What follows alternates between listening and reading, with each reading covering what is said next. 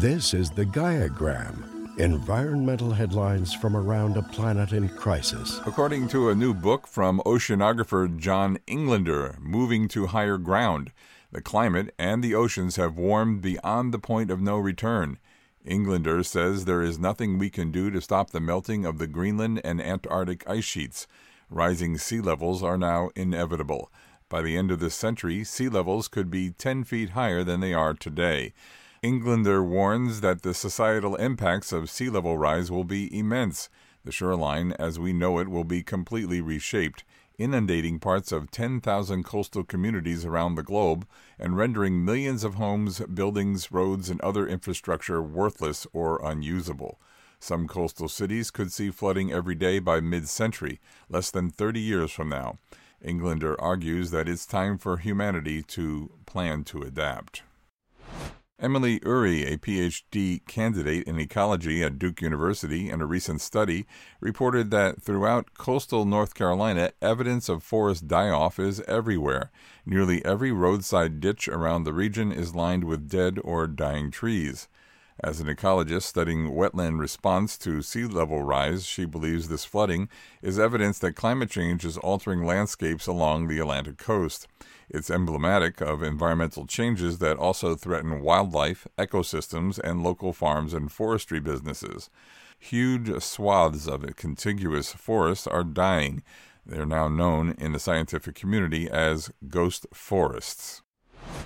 After the worst wildfire season in 2020, California is bracing for more destruction this year due to worsening drought conditions and above normal temperatures.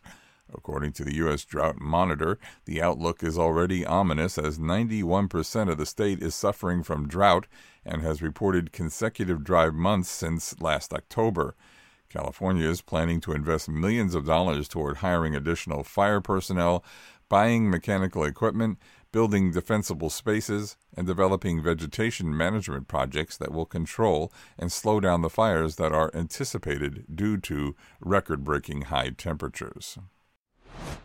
In an effort to restore landscapes degraded by agriculture and deforestation, countries around the world have pledged to reforest millions of hectares through the Bonn Challenge. Findings from a new case study show one of the methods that could be used for this involves turning food waste into a reforestation accelerator. Work published in Ecological Solutions and Evidence has shown that locally sourced nutrient rich coffee pulp an often discarded byproduct of coffee production, can jumpstart forest regrowth. This case study suggests that agricultural byproducts can be used to speed up forest recovery on degraded tropical lands. Using these industrial agricultural byproducts for restoration to meet global reforestation objectives can represent a win win scenario. As reported at mongabay.com, Demand for renewable energy technologies such as solar, wind, smart grids, and electric vehicles has surged. Wind and solar generation accounted for one tenth of global energy production in the first half of 2020.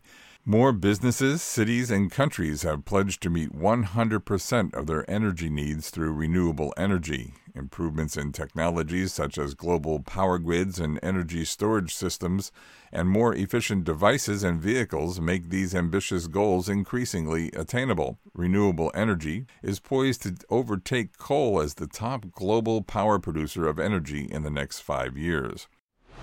And finally, as interest in renewable energy rose, demand for fossil fuels fell. After 92 years, ExxonMobil has lost its place on the Dow Jones Industrial Average.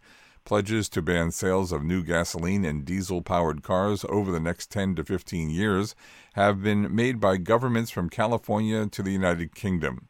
Global fossil fuel companies found it more difficult to get financing for projects as financial institutions came under pressure for their role in driving deforestation, fires, and biodiversity loss.